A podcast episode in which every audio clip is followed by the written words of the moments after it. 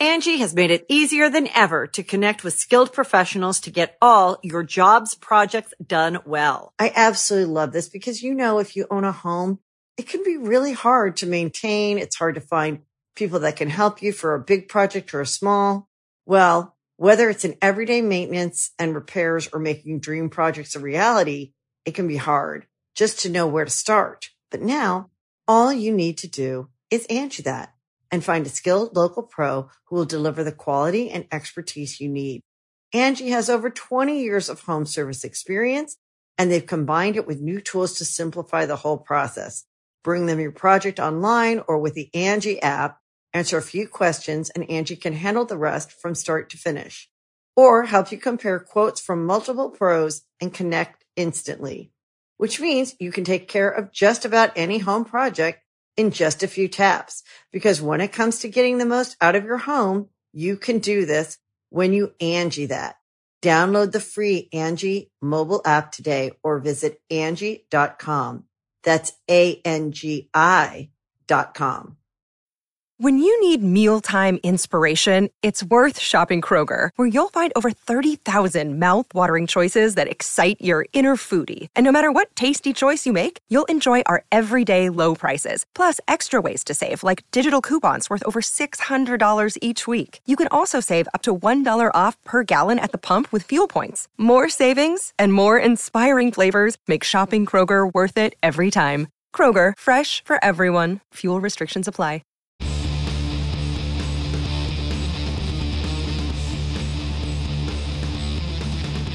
Hey, friendo, Steve here. And Larson. And it's a very special uh, day. It's Wednesday. That means it's Ask Going in Raw time. That's right. We have the questions from the friendos over on the Patreon, patreon.com slash Steve and Larson, or by clicking join on the YouTube, youtube.com slash Steve and Larson, or if you just hang out during one of our live shows, you might get gifted a membership, and then you have access to the question thread for the special Wednesday Ask Steve and Larson. Uh, today we got a slew of questions. We got a bunch of stuff coming up. Of course, Roman Reigns with his new title, uh, the Forbidden Doors coming up. Uh, so we've got all sorts of stuff going on in the world of wrestling. So Larson, what's our first question today? Uh, let's talk about none of those things to begin with. Let's talk about this question from Alex Foster. Alex asks Will fans eventually turn on Cody like they did in AEW? I mean, people really seem to like him for some reason, so I doubt it.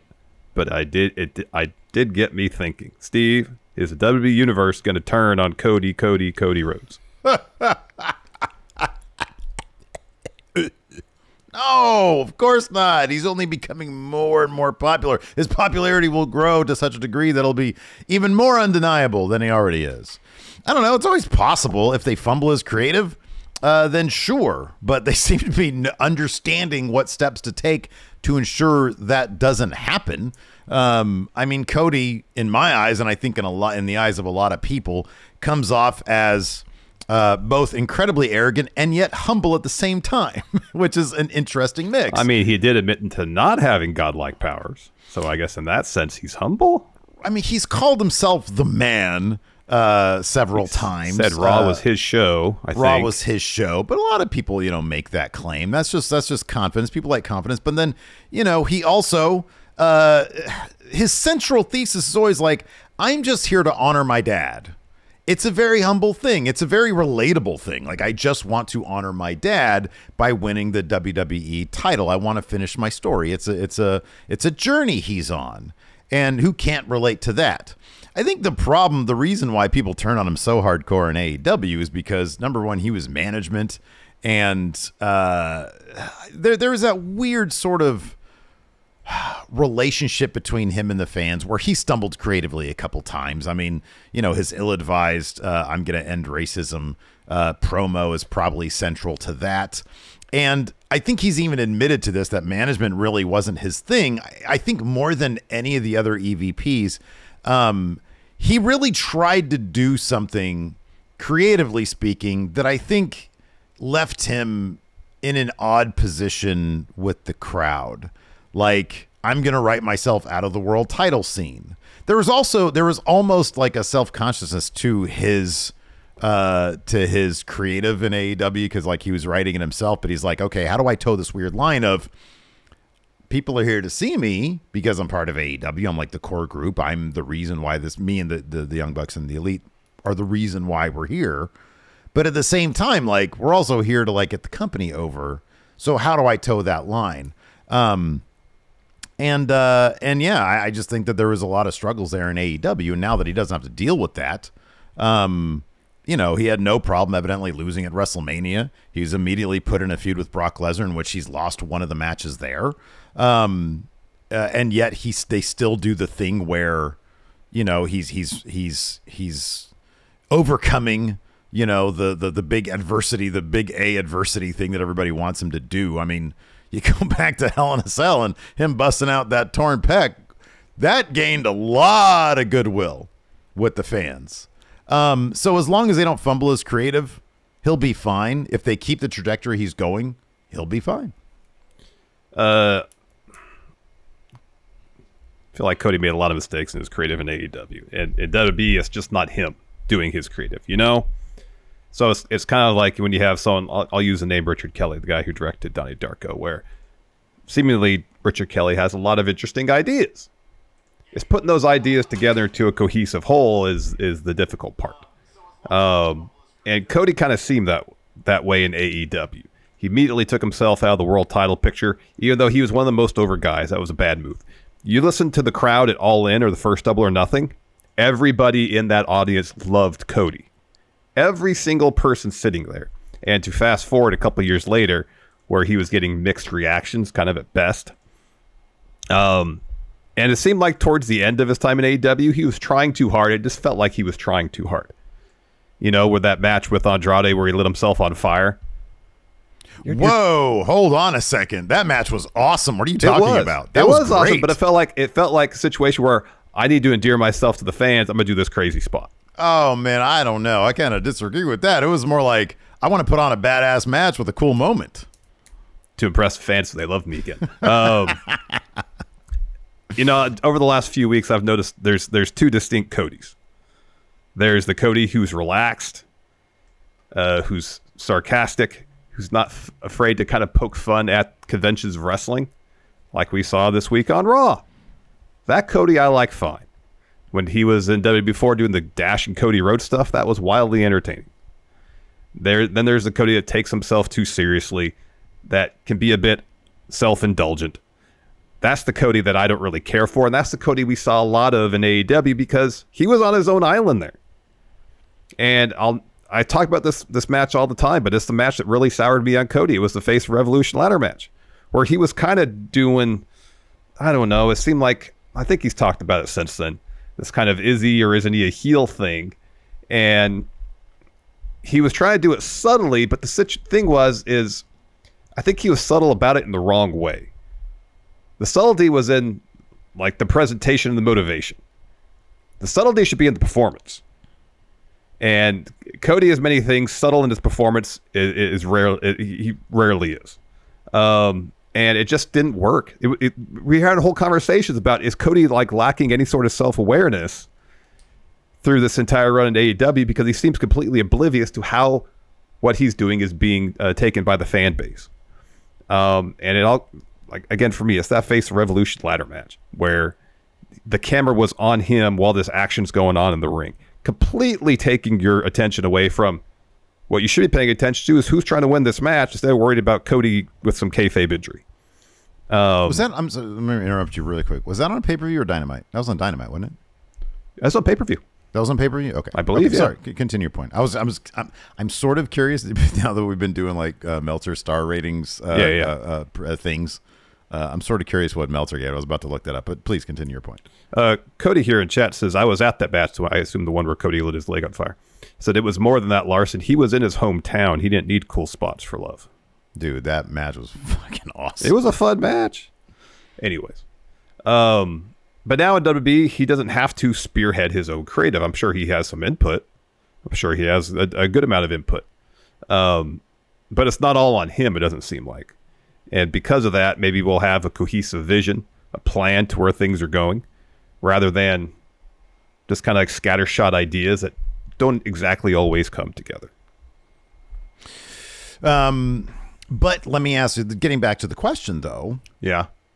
Do you feel like your stance on Cody is something that is a general sentiment with, or could potentially end up being a general sentiment with the fan base? Do you think, because you've got some very specific things, obviously, with Cody. Um, and and yet when I look at the even even when I acknowledge because you when you you and I both acknowledged the and and that's also the difference between you and I is that I appreciate sort of the corniness. I appreciate the superheroics when Cody has a quote unquote titanium cast and very tongue in cheek. You and I will debate, you know, the the silliness of the titanium cast. Um, that being said, I appreciate that stuff. The crowd seems to eat it up. And they, dude, I'm telling you, he is more over now than he's ever been. Could be. And I don't know if that's going to change unless and and I think the loss to Brock and that performance, I think that's like calculated losses are incredibly smart. Yeah. That'll go a long way. Um Yeah. but I just think that his situation here in WWE versus his situation in AEW because they're so vastly different. I, I just don't know if that crowd's going to turn on. But having seen it happen in AEW, you see a template for it. You see the blueprint. You see the precedents. You've seen Yeah. it happen before. Yeah, Do yeah. you think that the general crowd, when you look at the crowd and how they react to him, which isn't always on, on par with what you and I react to, No. do you see that being a danger for Cody's run as a babyface? Not necessarily because I don't think like I said, I don't think he's the one that's driving this this ship. You know, he has a role, you know, in in in, in leading his creative, I'm sure, but he's not it's not solely his responsibility. And I think because of that, if it's a collaborative process between him and Triple H and whoever in creative to determine where the story his story is going, then hopefully it'll be a situation where maybe they have a, a creative has a vision, uh, something laid out, and then he could throw out ideas for the details. Um, and they and then collaboratively they can make that all work and come together. Yeah. Um, I mean, he's he's incredibly over. I feel like at this juncture it would take a, a, an enormous fumble uh, to blow this amount of goodwill that Cody has right now. Not to say it's not possible; it could be. Um, but I would, I, at this juncture, in the short term, I'd be pretty surprised if it were going to happen. The It'd have to be like it'd have to get to like Lulcena wins territory, you know? Yeah, right. Yeah. Yeah. The uh, We're, we're like, oh, if Super Cody does something again. Yeah, yeah. Which I think I, I feel like they're going to avoid. If you notice, like a lot of the Bianca chatter when it comes to that has sort of quieted down since the Asuka win, you know. Um, but I feel like they're in danger of that happening, and and yeah, it'll be interesting to see them course correct or not. Um, if that happens with Cody, 3 and three and three quarter stars for that match for the the the ladder match there from Dave Yeah. Meltzer. It didn't give me the blurb. I didn't look at the actual newsletter. Just Ah, uh, the just, reporting on to, it after for the search for it. Yeah, yeah, yeah. Yeah, yeah. yeah, yeah. Um, the yeah, match being all right, except for, for Cody taking the spotlight. well, you know, the, the, it was an interesting. I'll, I'll put it this way because I was just as critical as you were back then Mm-hmm. on it, and a a lot of the conversation we had about that was what what's his why is he doing this? Like, is Yeah. he self aware or is he not self aware? Is he doing some weird new thing? Yeah. playing with the conventions of pro wrestling, and I do kind of wonder if there if it was just a directorial misfire where they did a little too much of a decent idea. Hey, Cody's out of this and he's that's a story. So if there's a bunch of action going on in the foreground that people are paying attention to, the eagle-eyed viewers can sort of see what's going on in the background. Isn't a terrible idea.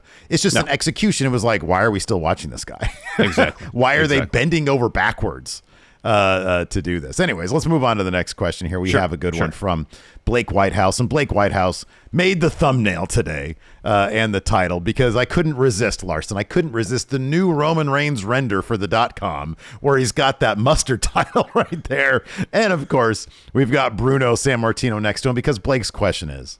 Now that there are two, uh, uh, uh, now there are two world titles, and Roman's on a part-time schedule. Good, he's on. I'm sorry, he's on the tribal chief setup. Let's Yeah. get it clear. Yeah. Yeah. That's for That's- nobody else, the especially verbiage, yes. and including Seth Rollins. Just so we're clear. Could WWE be daring enough to have Roman break Bruno's record? He says, I get it's still a while away, but with Triple H's goal of breaking new records, it seems entirely possible. Larson, do you know what year it would have to be for that to, to happen? So he's three years into it now, right? Roughly Yeah. almost three years. Be three years of it after SummerSlam. Yeah. I think you need about five more. He would need to go until 2031. Yeah. Well, no, no, he's three years in it. Bro, Bruno's first reign was a little short of eight years. He's three years in that eight years Roman It's right it was So Bruno's. five. Bruno's was 20. How long was Bruno's? It was just a little bit under eight years. Hold on, 365. It was just under eight years. Okay. Yeah.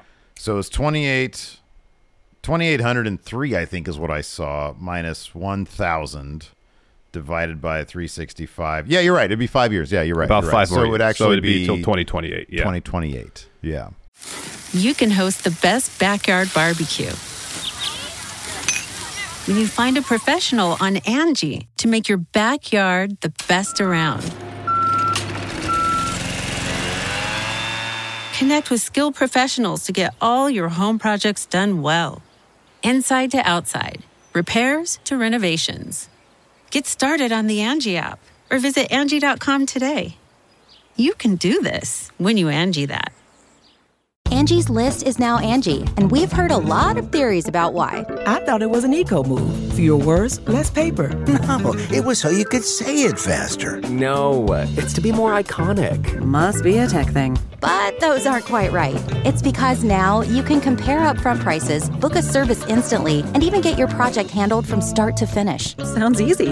It is, and it makes us so much more than just a list. Get started at Angi.com. That's A N G I, or download the app today. Angi has made it easier than ever to connect with skilled professionals to get all your jobs projects done well. I absolutely love this because, you know, if you own a home, it can be really hard to maintain. It's hard to find people that can help you for a big project or a small. Well, whether it's in everyday maintenance and repairs or making dream projects a reality, it can be hard just to know where to start. But now all you need to do is Angi that and find a skilled local pro who will deliver the quality and expertise you need. Angi has over 20 years of home service experience and they've combined it with new tools to simplify the whole process. Bring them your project online or with the Angi app, answer a few questions and Angi can handle the rest from start to finish or help you compare quotes from multiple pros and connect instantly, which means you can take care of just about any home project in just a few taps. Because when it comes to getting the most out of your home, you can do this when you Angi that. Download the free Angi mobile app today or visit Angi.com. That's A-N-G-I dot com. I mean, it- here's the thing.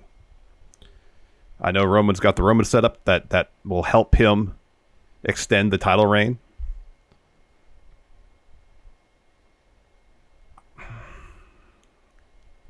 I mean, I know they want to they want they want to reshape the record book, update it with modern performers. Eight years is a long time, and he is so long as he's bloodline Roman. I feel like he's going to hold that belt until someone takes it off him and they start the end of the bloodline story. I can't imagine that being five years from now, because Roman's going to have Hollywood call him. He's going to have opportunities galore outside of wrestling. And for anybody, especially Roman's nearing 40, the prospect of making better money, sun's blasting into your better money without to take any bumps, that's attractive. Um, I, I just feel like the, the industry is way different now where you, you people don't stick around well past 40 generally. People do from time to time, but there's how many people uh, that have started wrestling within the last, I don't know, 20 years or are still wrestling in their 50s? It just doesn't happen as often. People realize, hey, I'm going to parlay my success in the wrestling world to other endeavors outside of wrestling so my body is not like all broken down by the time I'm middle aged. Just watching, just finished watching the Magnum TA Dark Side of the Ring. It's interesting because he talked about in there, he's going to have his world title run. He was going to retire at 30. Yeah. And he said, I'm going to go do NASCAR after this. That's cool. I know. So, I mean, back then, especially back in the 80s, you wrestled until the wheels came off. Mm-hmm. And for him to have, you know, the a vision of what he wanted to do after he had his world title run, I thought was was was was interesting. Anyways, there's going to be a tons of opportunities for Roman Reigns over the next five years that are going to be really attractive, I would imagine to him. That I would be surprised if he didn't pursue, and that might, along with other things, curtail the length of his reign. I, is it impossible? No, absolutely not. If he has the willingness to do it and he can stay healthy, and they can keep stories interesting with him as champion, which is kind of the most important part of it. It's possible, but I mean, honestly, I feel like the goal is to get past maybe Hogan's reign in the 80s. Mm-hmm. If he tops out at 1500 and then drops the belt, I wouldn't be shocked then. Um, but Bruno, it's not impossible, but I would I would think highly unlikely. Yeah, that's that's that's that's a great way to put it. It's possible, but highly unlikely. I don't think it's impossible. I think that if the business continues to reap the rewards of this bloodline storyline, and this is the big caveat, they're able to keep it compelling. Mm-hmm. Roman's schedule is kind of interesting because I don't know how old is Roman. He's got to be what like 30s. He's in his late 30s, I think. I would think he's late 30s at this point. 36, how, 37, something like that. Does anybody know how old? Uh, if, if Chad has this, because we're in the middle of a conversation right now. Bruno was born in 35. Do you know what year his uh, reign started? Was it 68? 63. Oh, it was 63. Uh, so if he was 35, yeah, he would have been 60. he would have been 28 when he started it. Yeah, because it went from 63 to 71. His first reign went. Okay, so he was 28, around 28 when he started so it. Sorry, Roman's 38 right now. And Roman is already 10 years past that. Um, so Roman, it was like a seven year difference there, I guess. Um, so yeah, I mean, everything you said is true. Everything you said is true. I really don't have much to add to it. I mean, I, it'd be kind of shocked. I'm shocked that they've been able to get this much out of the Bloodline story, and it's still really good.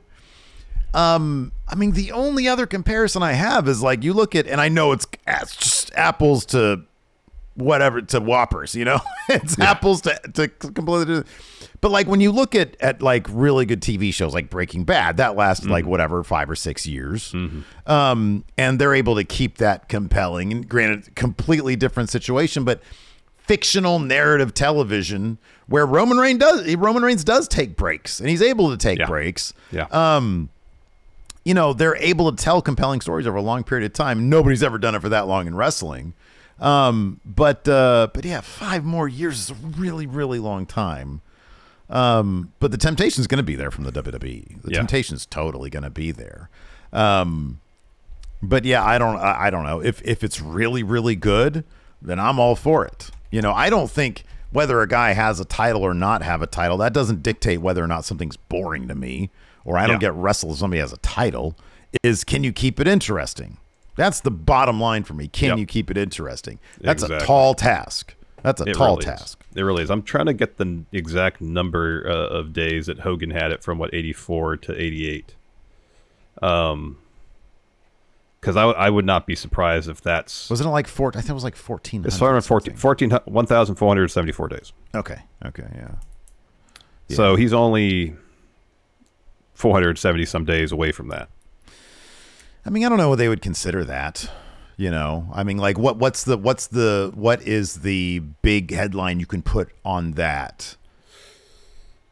You know, because like a thousand days is like a clean headline. You know, beating yeah, Bruno's yeah, yeah, reign is a big headline. Hogan's already like like Hogan is closer. Hogan's reign is like closer to Bruno's reign than like Roman's is to Hogan's. I think at this point, Hogan's came like what I don't know, ten years after Bruno's ended. Roman's yeah. this one's like forty years after. So it's not like they can say, oh, he beat the modern day. He already beat whatever modern day record yeah, you want to Brock. Consider Brock had the title like five hundred days. Okay, yeah, yeah.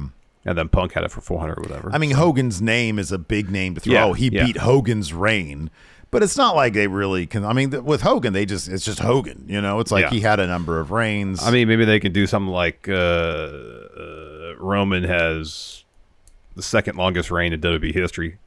Yeah. Well, even that, Backlund had it longer than. Oh, Backlund had it longer than Hogan. Hogan, I think, is like the. oh yeah, longest. Backlund yeah. had it for two thousand one hundred thirty-five days. Yeah, yeah. So, so I don't third. know the name Hogan is a is a headline. It's you know Roman B. If they want to start making a thing out of Hogan's reign, mm-hmm. you know they can do that.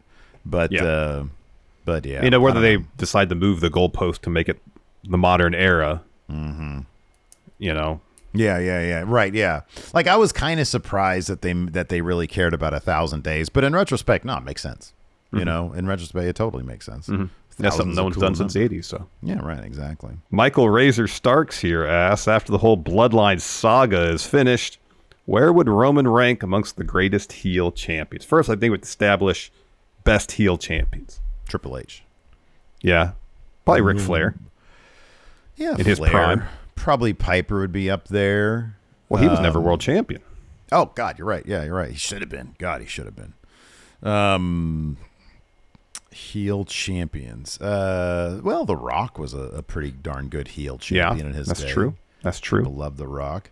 What about Uh, Hollywood Hogan? Hollywood. Oh man, yeah, that's huge, dude. I, you know, it's funny because like, yes, I understand Roman's a bad guy. I get that, but I feel like in t- these days you don't really think about it, and especially because hey, here's the thing: they're still gonna turn him face at some point. Oh, yeah. I don't know how or when, or if he's still going to be champion when they do that. Because I kind of feel like in order to be a face, you have to lose the title and then chase it. Again. Yeah, he needs his redemption arc. That being said, I uh, when I think of Roman, like historically speaking, in like ten years or whatever, this is simply he's simply going to go down as like a, a genre or I'm sorry, a generation defining champion. You mm-hmm. know, as like oh my god, that reign was crazy and it featured the best storytelling in wrestling, as opposed to oh he was like when I think of Triple H. I think, man, this dude used to use sledgehammers. He would bully refs. And it's like, I know Roman Reigns uses the bloodline and everything, but really, more than anything, he's just a compelling character to me. I know. You and like know? with Flair, it was he was wrestling eight days, eight times a week. I almost said Mm, yeah. eight days a week. Eight times a week. You know, you- time limit you- are you- draws all over the country. Steve time now? Yeah. Yeah, I go go to Ibushi time, twenty four, Yeah. twenty five hours in a day. You know, There you go. gives you an extra day by the end of the week. Um, uh, you know, with Flair, it was just he was wrestling time limit draws all across the country every Mm-hmm. day. Yeah. You know, and and and you think about the work that went into to his various runs as champ. Mm-hmm. Um, you know, sure, Ric Flair cut some great heel promos, but it wasn't like it wasn't like he was involved in an intricate story that spanned several years, Mm-hmm. Yeah. like Roman is. That's the difference. Yeah. Like when it comes to bad guys, though, like I don't know, Roman to me, he's just a compelling. He's just an interesting character. He really Mm-hmm. is, and I don't see him as like a bad guy. I see him as a guy just ripe with insecurity issues and betrayal and trust issues. Yep. Um, which is interesting to me as opposed to like, like when I think of bad guys, like I think of there's like three names that sort of come to mind in, in fiction. It's like Darth Vader, Anton Chigurh, Mm-hmm. who is just Anton Chigurh is just an un, unrelenting force of nature. He's like Yeah. not even man, really. He's just No. like bad guy. He's like death personified, pretty much. Yeah, exactly. Um, and then like Biff Tannen. Those are great bad guys right there. Um, but yeah, in terms of like all time bad guys, to me, Triple H is like number one, or at least in the modern era of WWE. It's like that guy was a bad, he was just a piece of shit. Whereas Roman Reigns is like, I kind of, there's that the, the best bad guys are the guys that you kind of feel for. Yeah. You know, it's like, I understand where Roman's coming from. The dude needs, you know, he needs some help, man. but, uh, but yeah, I don't know. I don't know. I think he's just going to go down as like one of the greatest champions, like one of the because he's been at the forefront of this great story for so long. Yeah, yeah, yeah, yeah. Yeah, definitely one of the, the most interesting, compelling champions from a character perspective and from Mm-hmm. a storyline perspective as well. Um, Orton, yeah, pe- people in chat Yeah. are mentioning or- Orton. Oh, what a son of a bitch! yeah, you know, prime heel Orton. guy. Yeah, he's Yeah. putting everybody. Brock even, but, but Brock also sort of falls into my God. He was just one of the best that ever did it. You know, Yeah, yeah. And Brock is legit scary. Like if you're He around is him, he is legitimately legit scary. scary. Yeah, So, right. Like his presence, he's huge. He's imposing. Oh yeah, You just feel the weight of his presence when you're in the room with him. you know that he just doesn't want to deal with people. Yeah, yeah. It really feeds into the idea when he's playing a heel that he is he is awful. Mm-hmm. Um, but yeah, with with Roman, and that's what makes it so interesting is that it's more complex than than, than just he's a terrible human being. Mm, Yeah, You know, he's a he's a deeply flawed human being. Mm-hmm. He has his own sense uh, of of morals. Mm-hmm. Are are they in line with a lot of people? Maybe not. yeah, But when you get into his character, you understand why his worldview is what it is. the motivation behind Roman Reigns makes all the sense in the world. Whereas when you look at guys like Triple H and, and Randy Orton, the two big names that we sort of mentioned, Yeah. it's just they're just sons of bitches. You know, Yeah, it's like they're just bad people. And it's not, I mean, look, I know there's plenty of bad people in the world, but it's not entirely relatable because it's like, why are you such a piece of shit? You know? Um, Yeah. With Roman, you understand the like- motiv- Roman's motivation behind basically everything he does. Yeah, exactly. Yeah. You understand how he views the world. Mm-hmm. Don't agree with it, yeah. but you understand. Yeah, right. and that's what yeah that's what makes it interesting and captivating bad guy villain whatever is is if you can understand their motivations For sure. Yeah. uh, we got a we got a question here for i'm probably gonna get this name wrong Here, tag me and I'll do it. Uh, Go ahead. tia Uh, tia oh. qatar Tia Kater? Yeah. tia qatar Yeah, yeah that sounds good says a lot of people say the bloodline is the best story in history i personally think it's Shawn michaels and triple h versus the undertaker streak that was good That was a good one. What do you think is the best story in wrestling ever? Let's. I think we both agree Bloodline is if it's not the best, it's one of the top three best. Let's set Bloodline aside. Sure, of course. That's one of the best, and it, we still have to wait to see how uh, it if they nail the landing, whatever that is. Put that aside since it's ongoing. Other wrestling stories that could be in contention for best wrestling story ever. So I actually saw a tweet that uh, sort of with the same prompting, like, "Hey, the, the bloodline is like this has got to be the best thing ever, right?" Yeah. And none of the responses, none of the replies that I saw, really like laid out a good case as to why it's not bloodline. But some of those responses, and this is the first one that I'm going to mention is, is an interesting one because I want to go back and, and look at it again. But a lot of people said evolution between 02 and 05. Um, and there is a, I think that when when I went back and looked at, I think you and I talked about it like on a count or something relatively recently. It might have been a mania thing. I don't know. But when you see what Triple H did with Evolution, you can see that, yeah, I could see that in terms of like, especially the modern era, you know, from post 2000, whatever. Um, it absolutely makes a case for it. You know, what he did, but they, they made Randy Orton, they made Batista. Um, you know, Flair had his second run there, and it was a continual story that they told for three years, and I think that really needs to to get some some recognition. Um, obviously, the NWO. You know, I went back. I was looking at a Nitro from like '97 the other day. '98 it was early '98. It was like the first Nitro in '98, and you know, the end of they're all it was. People say that the NWO spun their wheels a lot and it sort of got boring quickly. But if you remember, there's actually quite a few twists and turns there, and a lot of like, oh, is the NWO falling apart? Are they okay? Et cetera, et cetera. And I'm not going to say it was all the most compelling thing in the world, but they actually did some pretty cool stuff with the NWO and the personalities involved. So I think those two probably deserve some recognition. Uh, I, I'm very curious to know how the Gargano Ciampa story in NXT would have played out if not for injury. Um, because when it was going and going well it, at the time, I thought this this is tops. Because it wasn't just it wasn't just I don't like you, you don't like me. We're gonna have matches. There was like depth to it. There was moments that harken back to other moments. Like a knee brace was a metaphor, a symbol, you know, and and that level of detail in a wrestling story, I don't think I we had seen before, and I don't know if I really think we've seen it since, except for maybe a couple of examples. Um, you know, for example, the the Hangman Elite story in AEW and the Bloodline story, Yeah. where it's not just I don't like you, you don't like me, we're going to wrestle. Mm-hmm. There, there's weightier, meatier stuff going on there about the relationships between people. Um, so that that's high up there. In a way, a precursor to that, and I understand the storytelling was way different back then. But Hogan and, and Macho Man, Yeah, sure. The mega oh, yeah. powers. Oh, absolutely. Yeah, that's always mentioned as one. Yeah. Yeah. And I, yeah, I think I think that's valid. Absolutely, it is. Um, yeah, I think uh, if you go back even further, and again, this is the kind of thing I'd like to sort of see exactly how it played out to see how it translates to sort of what I know as wrestling storytelling these days. And it's uh, Sammartino and Larry Zbyszko. You know, I thought there, there's probably like to look at the crowd reaction and how they told that story is probably going to be interesting to go back and look at. But I know a lot of people really fixated on that as Yeah. like you know some good storytelling from back in the day. Definitely. Um, but uh, but no, also when people talk about you know Triple H, Shawn, and the Undertaker, I think that yeah, that's great stuff. Four a years, thou- yeah, absolutely. No, yeah, four years of story, Yeah, yeah. culminating in end of an era, one, of if not the best match ever. Mhm, yeah. Uh, let's move on to Chris Louis' question here. Steve, I'm gonna ask this to you. Okay. Will CM Punk make a difference in AEW viewership? Give me a one word answer. Yes. All right. Yeah. I mean, it, it, it, he will pop a rating at least week one, in which case the answer is yes. The question is what happens week six, week seven, week eight? Will he still be there? Will anybody give a shit?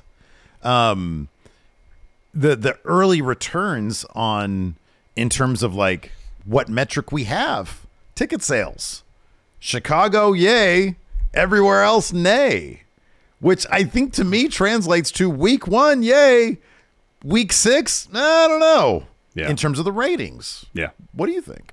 No, yeah, absolutely. I mean, people are going to be curious about what he is going to do when he comes back. And so that first week, yeah, it'll pop a number as much as it will on Saturday night in prime time.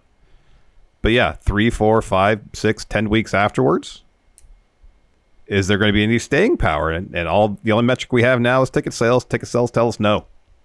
That people are curious. People in Chicago specifically are curious what he's going to do that first day seemingly Hamilton, Ontario, couldn't give less of a shit. Yeah, right. Yeah, Under a thousand tickets, I think, still sold for that that collision. yeah, But you know, part of that too. Uh, is, I, I, I mean, AEW booked like four shows within the same metropolitan area, Toronto, Hamilton, like they're hour apart, hmm. within like two weeks, and that's hmm. just that's that's just bad. That's just a terrible idea. You're you're oversaturating that market. Mm-hmm. People don't know what collision is going to be yet. yeah. True. You know, they don't know if it's going to be, you know, a, rant, a two-hour rampage.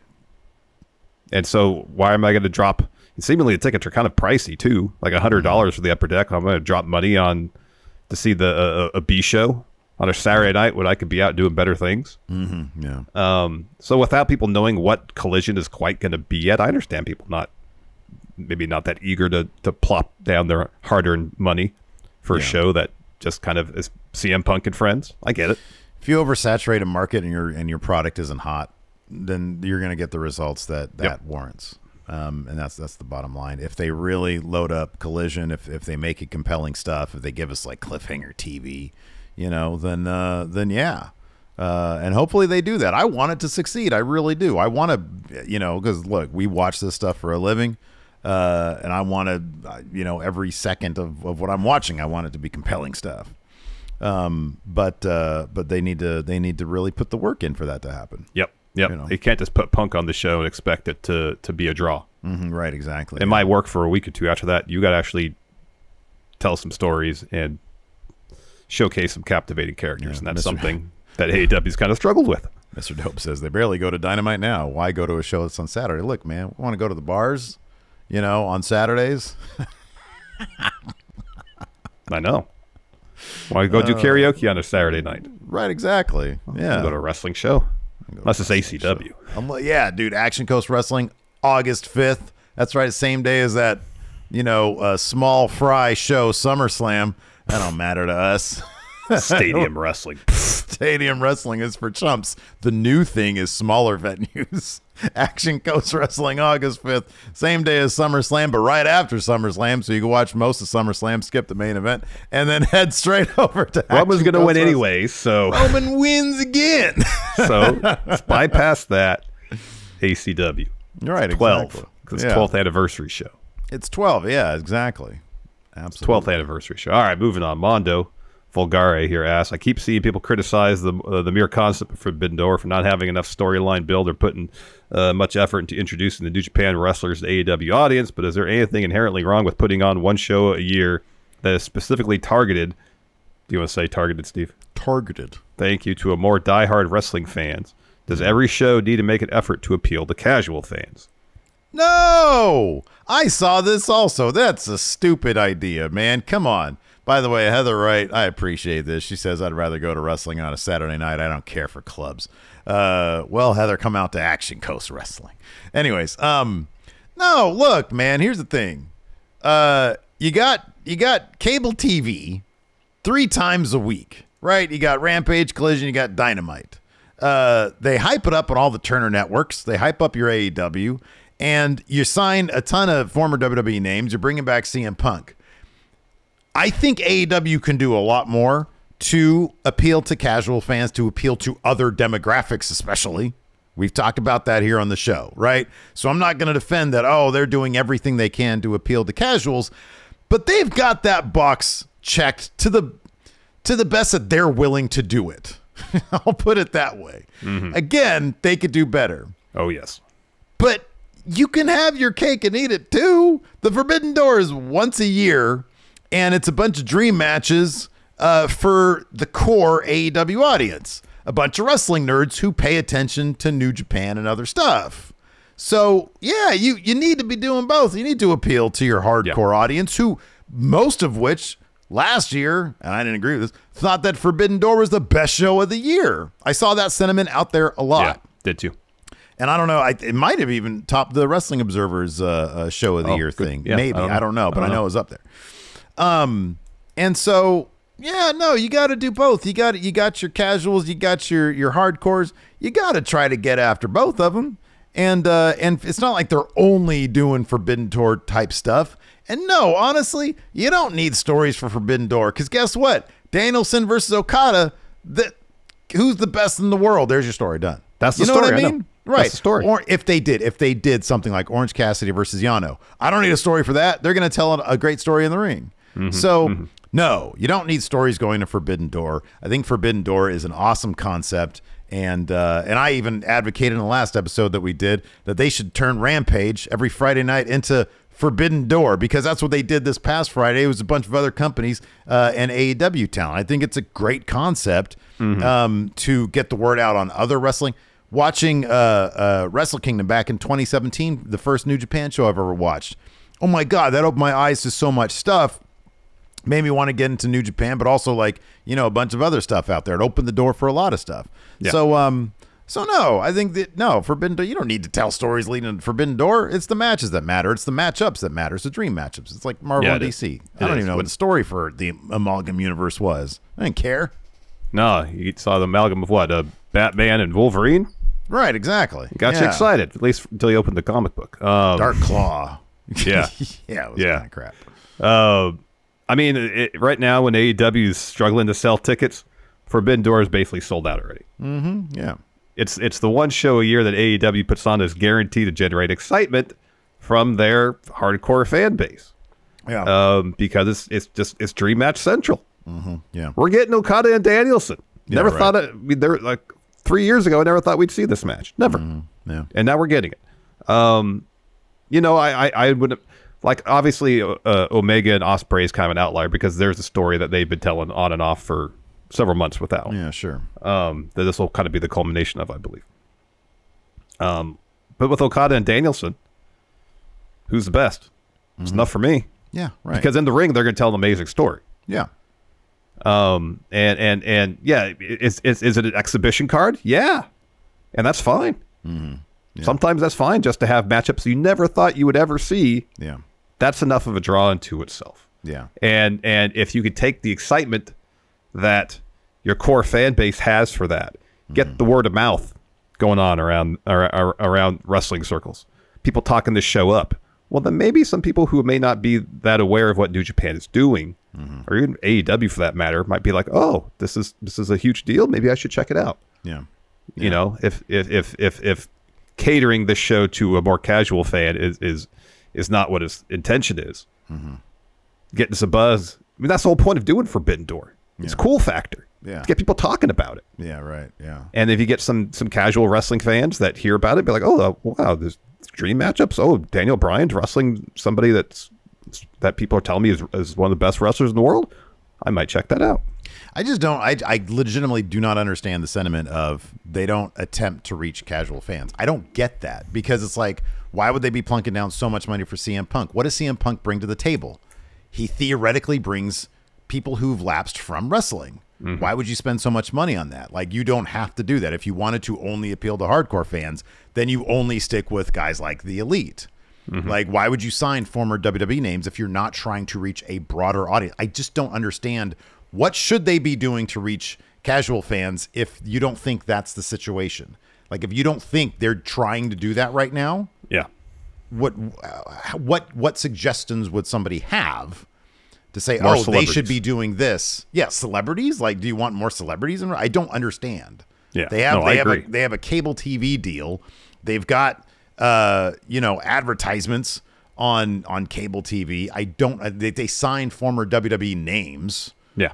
in addition to pulling from the independent scene. I don't understand. Like, it, I don't get it. I mean, you could disagree with their approach to appealing to a, a larger fan base, and as you mentioned, uh, uh, but uh, I mean, the the effort is there. Mm-hmm. Is it Yeah. the, the best approach? No, but the effort's there. Yeah, and I think they could be they could do better in other aspects of that. Definitely. But Definitely. like in terms of like a broad plan of like, okay, how are we going to reach people who are more casual fans of WWE or of, of wrestling? Which is come on, this is WWE. Yeah. signed former WWE guys. They've done Yeah. that. Yeah. So Yeah. I don't know. Yep. Uh, Mayor Planet Houston here asks who should be MJF's opponent uh, for the AEW Championship at Forbidden Door.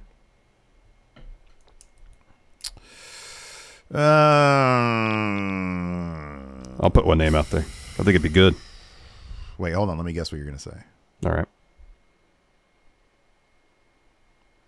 I don't know who you're going to say. Who are you going to say? Your old dad has it. Tetsuya Naito. Thought for a second you're going to say your old dad. Um, no, Naito's great. Yeah, he could take a loss. Yeah. Yeah, that's Yep. good. That's really good. Um, so Punk is probably going to do Tanahashi. I would imagine. You would think, yeah. Yeah. Uh, I don't know who are some other names there.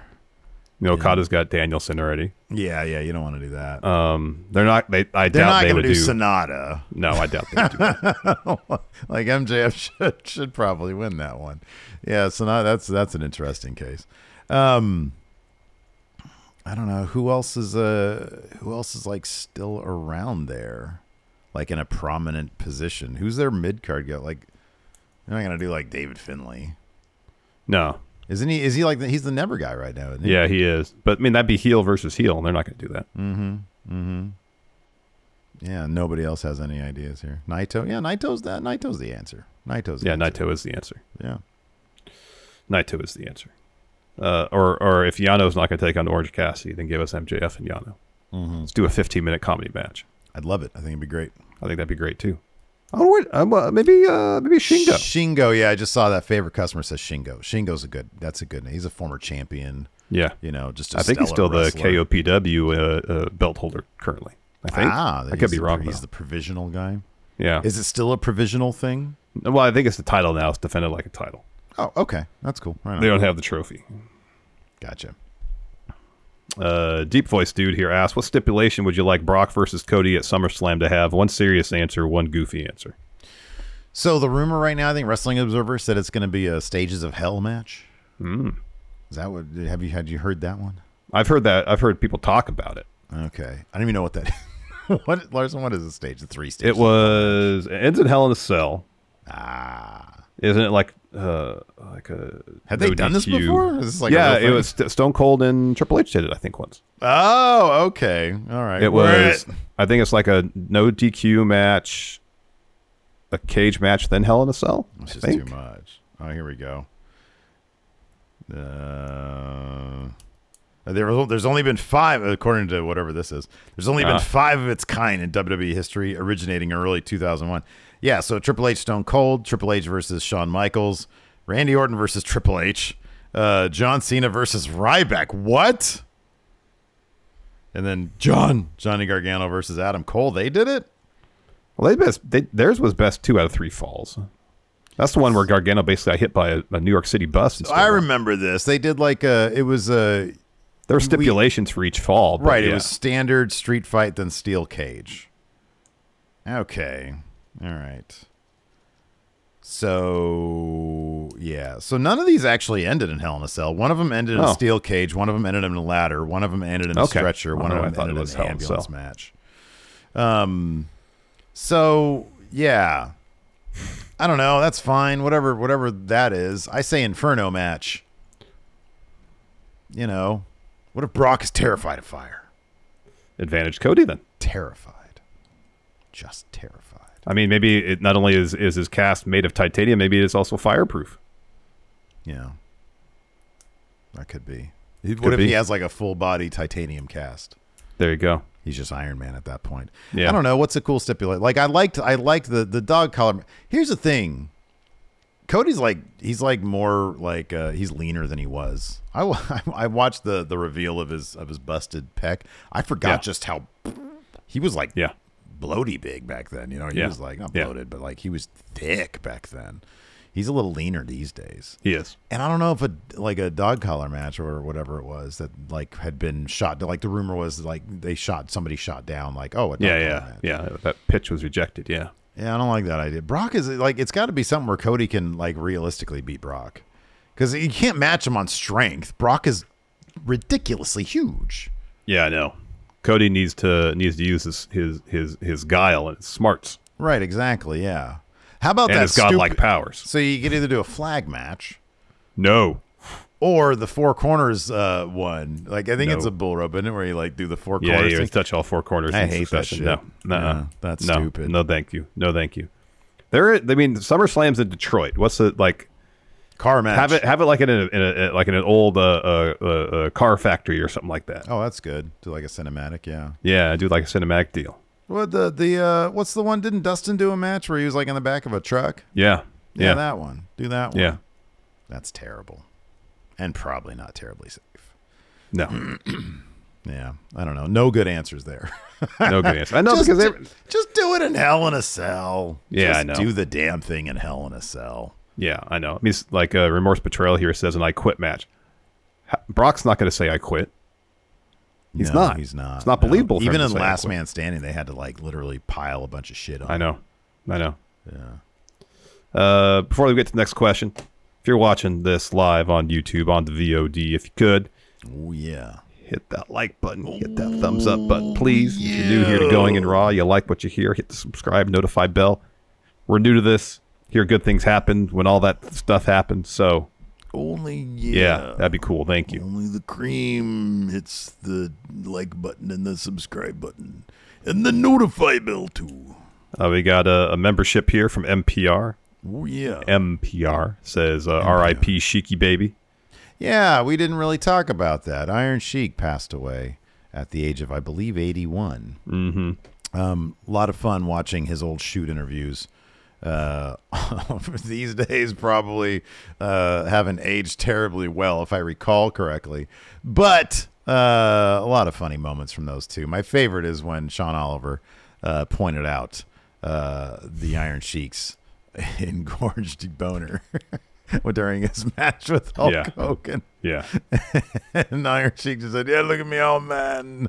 yeah, Oh man, but an absolute legend in the sport, man. I mean, he was, you know, I was first sort of like made aware of wrestling. I think either through like Rocky Three and, and Thunder Lips or the Rock and Wrestling cartoon show. Like before I even knew that it was like wrestling was a thing, I was like, oh, what is this cartoon show? They're wrestlers. That's cool. Um, and of course, he was, you know, one of the like the main antagonist, I think, on that. Uh, but no, just just just an absolute legend. So Yeah. and of course, his second career is uh, guy with a social media account that's pretty funny. yeah. Uh, Patrick Kennedy has a question here about Iron Sheik. So just heard about Iron Sheik's passing. What was your favorite Iron Sheik Twitter moment? Twitter moment.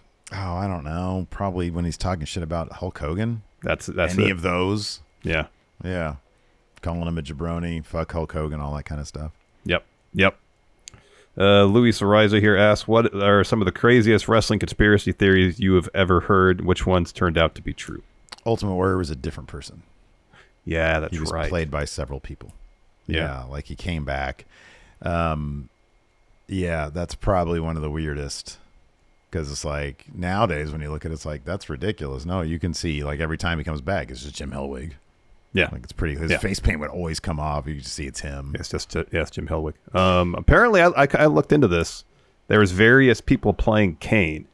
It wasn't always Glenn Jacobs. I heard I read that one too somewhere, but I couldn't find any like any source, any origin for for that Mm-hmm. one. Um, but uh, but yeah, I looked into that too, and I couldn't see anything that that was My favorite is that valid. is that Sid crapped his pants at WrestleMania 13. Yeah, that's a good one. Well, poop in the pants is always a good one. That's always a good one. Mm-hmm. Um, I'm trying to think if there's any other. Oh, of course, the Montreal Screwjob was a work. Right. Yeah, that's probably that's probably like the biggest one, which I think is still like. I, I, I personally don't think that. I don't believe that at all. Be, if it is, what a masterful thing to have the documentary crew there. I know. And what a masterful performance by everybody there as it's captured on film. I mean, that shit would deserve an Oscar if that was a performance. Oh, I know. You know what I, know. mean? I know. Um, if it wasn't for that, there might be some more validity to that. You know what I mean? Like it's like, oh, I don't know, maybe Russo being sent to. I mean, you want something that's legit. Russo being sent to WCW to bring down the company. yeah. Just see how much dog shit, how dog shit his creative was there. That's believable. That's totally believable. Cause like mission accomplished. Yeah, I know. I know. So yeah. Uh, let's lightning round some uh, some other questions here. Uh, Brett, sorry, Brent here says when watching other sports, do you refer to to non-star players whose names you don't really know as depth guys? No, not yet, but I might now. I might now. The thoughts in your head now, huh? Yeah, maybe. Yeah. Could be. No, I generally know. If I watch a, a team, especially for any amount of time, I get to know who the players are. Yeah, I feel quickly. bad like calling like uh I don't know, Trey Lyles a depth guy, you know? I don't Yeah, know. You know. yeah, yeah. Uh, dark, dark, or sorry, Dank Meme Center. Sorry. Uh, do you think AEW Fight Forever be a commercial success, uh, uh, or a counterfeit version of prior THQ games? Can it be somewhere between? Yeah, I kind of feel like it'd be somewhere in between. I think it's gonna be somewhere in between.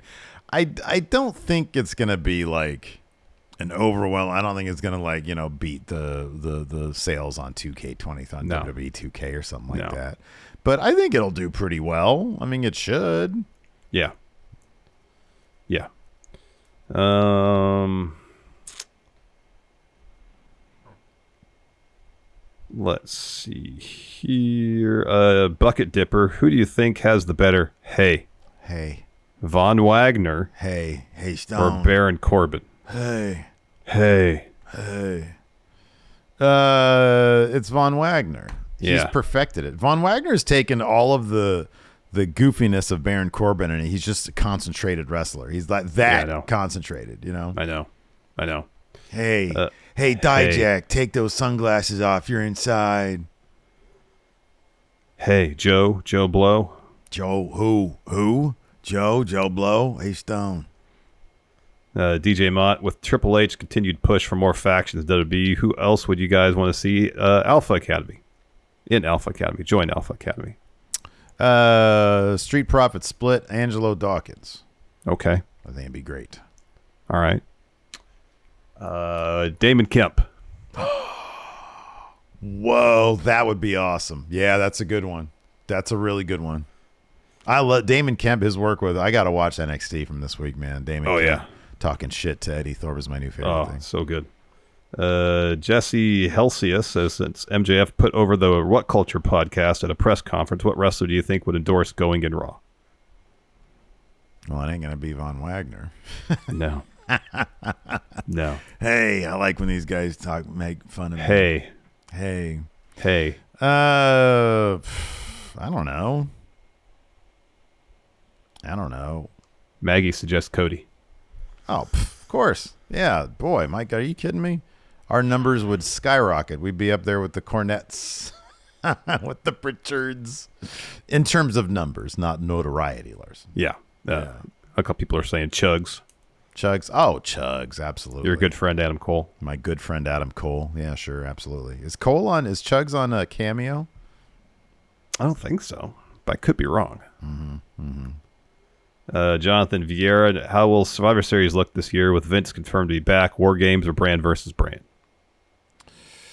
You know, man, it, I get the feeling that like Vince sort of goes along with Triple H's ideas and then just tweaks them to sort of and I don't know. Obviously, we all know that Vince is a raging egomaniac. Yeah. But like, I don't know if you see the direction of like the characters, that's all. It seems like it's all Triple H stuff, and Yeah. so and I get the I just honestly get the feeling that it seems to be collaborative with Triple H, kind of like doing the big picture stuff, and then Vince chipping in and and putting his own flair on it. So I kind of Mm-hmm. feel like it's going to be what Triple H wants it to be, which is probably going to be War Games again. War games, yeah, I would think so. I would think so. Uh, the Savior, 8541, asked, Do you think Edge will actually have a run with the World Heavyweight Championship before he retires? No. No, probably not. No. I think it'd be cool, but I don't. I don't think so. Yeah. Uh, Austin Hilton. Who do you think will be the last of the bloodline to attack Roman, Jey or Solo? I mean, Solo. it makes sense. That'd be Solo. Yeah. because like Jey's, Jey's- have to make a decision. Jey's probably two days away from doing that. I know. yeah. Yeah, it's gonna be Solo. Mm-hmm. Solo's gotta be the, gotta be the last one. Uh, Cat Dad Seven is Tony Khan becoming a worse booker than Vince? Says while Vince had decades to be bad, it seems like Tony Khan is already following suit in shorter time with using pointless title changes and big return signings that go nowhere forgotten about for weeks in order to make up for the lack of good storytelling. So I don't know, like which Vince? What Vince are we talking about? Like Vince literally created the template for weekly television booking. Like he he perfected it. And then like it's just because he got old, like super old, and he wanted to do everything. Uh, he just it fell apart in the last couple of years. Like from twenty, I don't know, eighteen on, it was just like, oh my god, this is not very good. He lost his his shit. Um, and Tony just sort of uses that. I mean, he uses that same template, or he tries to, anyways. So I don't know. Like historically speaking, it's Vince by a mile. Right now, Vince isn't booking the show mm-hmm. a hundred percent. It's more of a collaborative effort. So I don't know if you want to go, if you want to look at the, both products right now. It seems like the you know the raw gated Triple H Vince scripts are better than the AEW scripts. So you got to go Yeah. with the Vince and Yeah. Triple H. Uh, where was I? Oh, Time Timor here asked, can a pre-tape match get ever get five stars, even though it may have been edited? One example I can think of is Edge versus Orton, greatest match ever. Backlash, fantastic match, but is also heavily edited. Would that cause it to lose those ratings points? From what I understand, it wasn't heavily edited. They had to reshoot some stuff because that- they that's didn't when get, Edge got injured was during the and that's when Edge got injured. Yeah, um, but from what I understand, it wasn't heavily edited. Oh, there is that one shot where they put the camera in the ring and like fell onto the camera. Yeah, yeah, yeah. I don't know. Like a pre-tape match, does it deserve? Does it deserve like a proper star rating? Like, isn't like you know doing it live and and you know flaws and all is kind of part of the impressive feat? I don't know. Let me ask you It's a cool this. question. It's, it's a different situation, but it would require re-editing. Like, say, this is an o- oh, older NXT TV taping where they would do reshoots as necessary. Yeah. Where they have a really good match, they had to do a, a, a, a reshoot on like one spot, or they botched the finish and so redid it. Mm-hmm. Should that, if it was, it was, it was worthy of being five stars as aired, should it be disqualified because they had to change one thing? I kind of feel like no. Same. Yeah. Okay. You know. Yeah. Is that the last question? No, I'm just trying to think of if, if there's any analogies that that uh, could be made, like other live performances that are, are taped.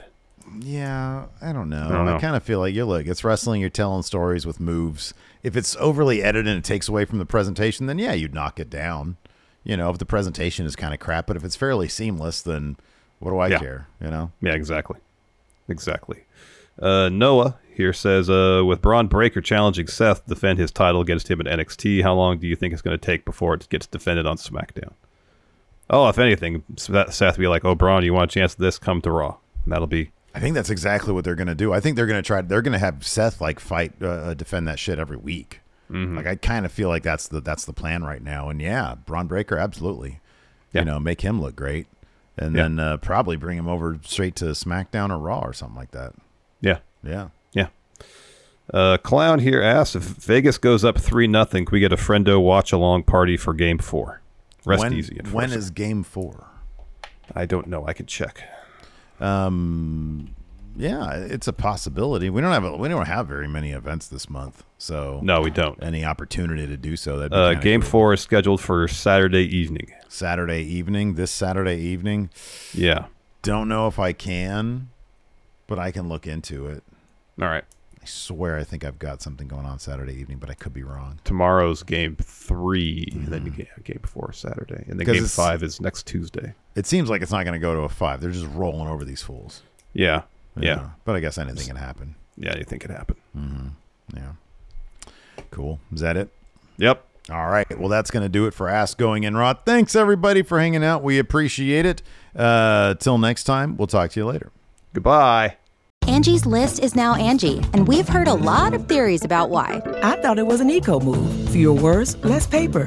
No, it was so you could say it faster. No, it's to be more iconic. Must be a tech thing. But those aren't quite right. It's because now you can compare upfront prices, book a service instantly, and even get your project handled from start to finish. Sounds easy. It is, and it makes us so much more than just a list. Get started at Angi.com. That's A N G I, or download the app today. Angi has made it easier than ever to connect with skilled professionals to get all your jobs projects done well. I absolutely love this because, you know, if you own a home, it can be really hard to maintain. It's hard to find people that can help you for a big project or a small. Well, whether it's in everyday maintenance and repairs or making dream projects a reality, it can be hard just to know where to start. But now all you need to do is Angi that and find a skilled local pro who will deliver the quality and expertise you need. Angi has over 20 years of home service experience and they've combined it with new tools to simplify the whole process. Bring them your project online or with the Angi app, answer a few questions and Angi can handle the rest from start to finish or help you compare quotes from multiple pros and connect instantly, which means you can take care of just about any home project in just a few taps. Because when it comes to getting the most out of your home, you can do this when you Angi that. Download the free Angi mobile app today or visit Angi.com. That's A-N-G-I dot com.